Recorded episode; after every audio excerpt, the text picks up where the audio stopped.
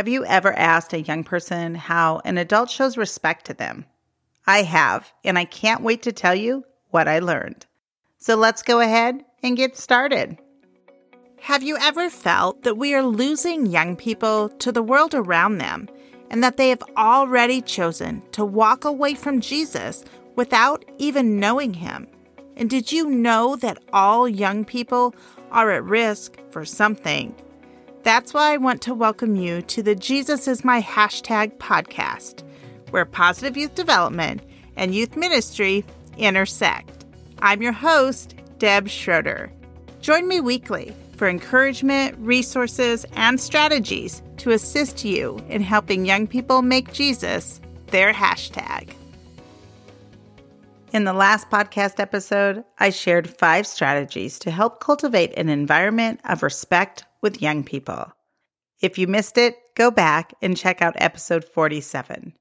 When I talked about respect, it was coming from an adult perspective of what we needed to be doing and how we needed to engage young people.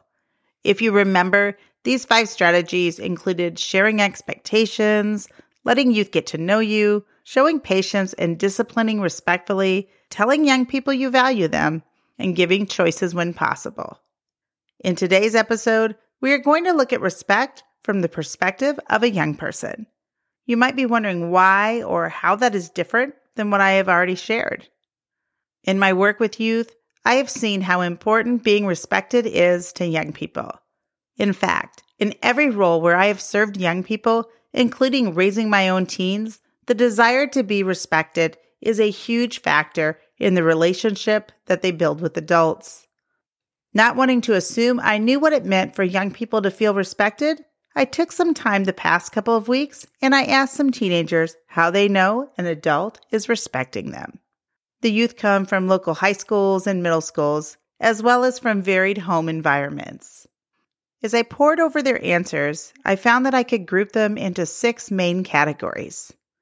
The first category includes all the nonverbals, for young people, these nonverbals include eye contact, smiling, tone, volume of our voice, and how they're spoken to. Don't think for a second that you can fool a young person with your body language. They get as much from this as they do from the words that you actually use. Young people want adults to look them in the eye when they're talking to them. That shows that they are valued and that they matter enough for you to put down what you are doing to look at them. Young people also want an adult to smile at them when they are talking to them. Just think what that does for you when someone smiles at you when you are having a conversation.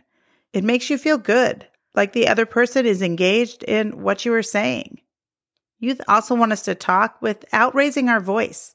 I told you last week that one of my rules when I sub is that I will not yell at a classroom.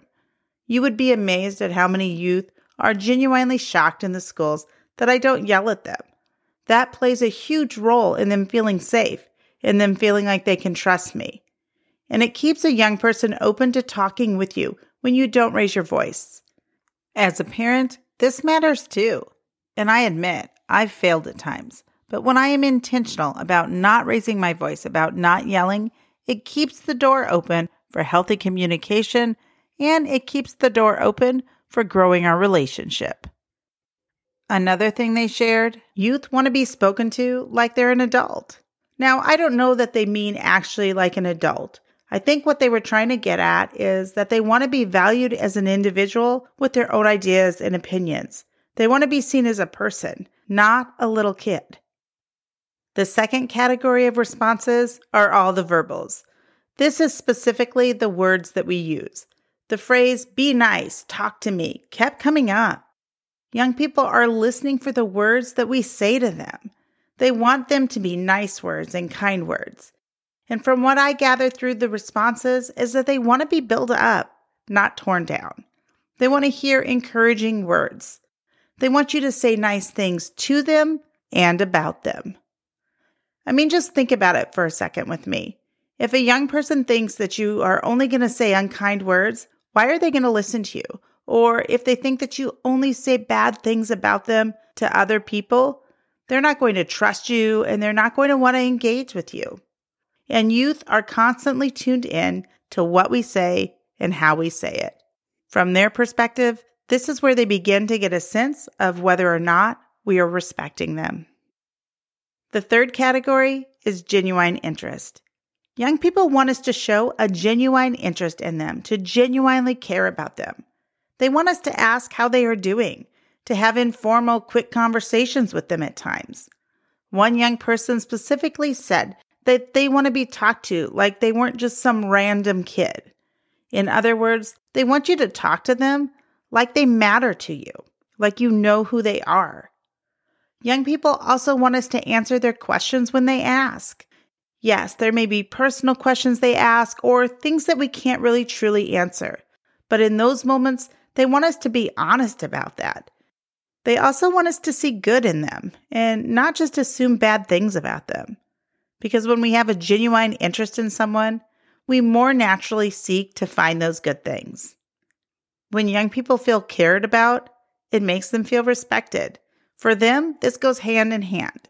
And I believe when we can show genuine interest to young people, that it tells them that we respect them and we care about them, and that we want to keep building our relationship with them. The fourth category is listening. Every youth I asked mentioned listening in one way or another. This right there tells me how critical this is, and it makes me feel that so many of our young people feel unlistened to, unheard. Young people want us to listen patiently and to not hurry them along. They want us to give them time to say what they need to say. They need us to listen without getting mad, especially if they're brave enough to tell us something that we may not like. But more than just listening, young people want us to truly hear them, their thoughts, their opinions, and what they need from us. When we listen and listen well to young people, that makes them feel respected you might find this surprising, but not one young person told me that we needed to agree with them or tell them that they're right.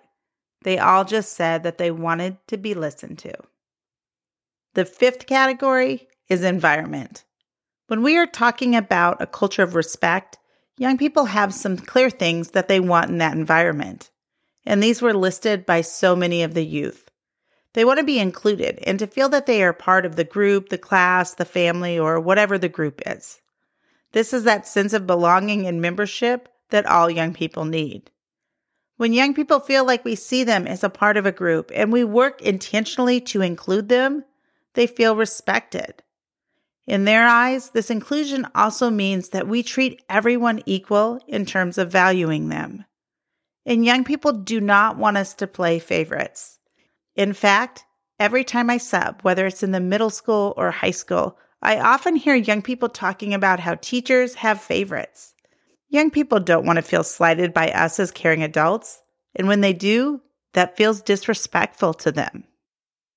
Another part of the environment includes our having respect for their privacy and space. Youth want to be able to have privacy and feel that something is their own. In part, this is truly about them feeling in control. They want to be able to share what they want to share when they're ready on their own timetable. And youth also need us to be willing to give them space at times to not communicate and not engage with us. Again, this makes them feel respected in part because it allows them that sense of control. As a parent, I know this can be hard. You may at times feel like you need to protect them or your home by crossing over the boundary of privacy. Trust me, I get that. But you need to be honest and talk with your teen about it. What privacy can you still give them? What would make it look different? And in terms of space, I think as a parent, this is difficult because as they pull away, we miss them. We still want to be involved in their life and hear about what they are thinking and doing. This too takes some negotiation to give them the space and still keep them engaged with you and your family. The sixth and final category is all about help. Young people want to know that we will help them when they need it because that is a way that we can respect them. They want us to be willing to help when asked. And even if we don't do everything that they need or want, they just want to know that we tried our best. The majority of young people actually talked about adults helping them is a way that they feel respected. I imagine for some people that might be surprising that young people are looking for us to help them. I'm sure sometimes it feels like they don't want our help or they don't want to engage with us at times. But deep down, they want us to be willing to help and they want us to try to help them. That translates to respect to them because if we are willing to give our time and energy to them, it must mean we care about them. Of everything I heard from the youth in their responses, the thing that struck me most was that they used the word nice over and over. Be nice to them, talk nice to them. My first gut reaction is that not all young people are treated kindly by adults for them to say that respect means an adult is being nice to them. As I thought about this and I processed it a little more, I believe it is much more than that. As I always say, all young people are in the process of development and figuring out who they are and what they believe. They are creating their identity and what they portray out into the world. Since they are in development and their identity is in development, their confidence in these things and in themselves can be a bit shaky. They are slowly planting their roots and they need time for them to grow and take hold.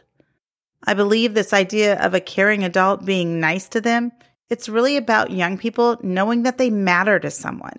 It's about someone else seeing value in them. Being spoken to nicely, being treated nicely builds a person up. And when they experience a caring adult in this way, it makes them feel seen, valued, and of course, respected. And I will say that absolutely, there are some young people who do not hear kind words in their home environment or even in other environments. And even if a young person is acting out or behaving poorly, they still need to hear positive and loving things about themselves. One of our jobs, in fact, as a youth worker is to fill in those gaps and say those things. We should be looking intently for kind words, appreciative words, encouraging words to pour over the young people in our lives. Because if we can do that, if we can be nice and talk nice to our youth, that translates to our saying we care about them, which in turn translates to respect. As I think about what it means to respect a young person and what they are specifically looking for in terms of respect from me as an adult, I think it boils down to valuing them. And when I value a young person, it means that I know there is good in them and I see the good. It means that I know they can do different things and I truly believe they have the ability to be successful. It means that I care about them for who they are in that very moment. It doesn't mean I agree with everything they do or say, but it means I'm willing to show up time and time again and to keep caring about them. From a young person's perspective, all of those things feels like respect, and that makes a difference. As I read their responses to the question I had asked, I was curious if their answers would tie into the five strategies that I had shared last time for cultivating an environment of respect. And you know what? They did. Sharing our expectations of young people communicates that we respect them. It shows that we are willing to spend time and invest in them and help them meet those expectations. Letting youth get to know you ties into building a relationship with youth that is grounded in a genuine interest in them. And showing patience and disciplining respectfully is something we do as caring adults because we care about them. The words we say and how we say them, that sends the message to youth that we value them and we respect them. And giving choices to youth ties into how we help them and how we engage them in making choices and making decisions about their own life. As a caring adult, regardless of the lens of respect that we look through, whether it's a youth lens or an adult lens, the bottom line is that we all want to be valued and respected, regardless of our age, our experiences, or our circumstances. We don't have to keep score over who gave respect first or who gave more respect. We lead with an attitude that says we will respect young people because we value them and we care about them. Even if they haven't behaved in a way that truly earns our respect, we still need to be leading with that attitude that values a young person. If that's our attitude that's driving the bus, we are creating an environment of respect that young people will feel, and we will too. Now, this next week, I want to encourage you to pick one of the categories I shared that the youth responses fell under. Then identify one way that you can focus on that. Pick one thing that you can do in the next week that will tell a young person that you respect them. And don't forget to join me next time on the Jesus is my hashtag podcast.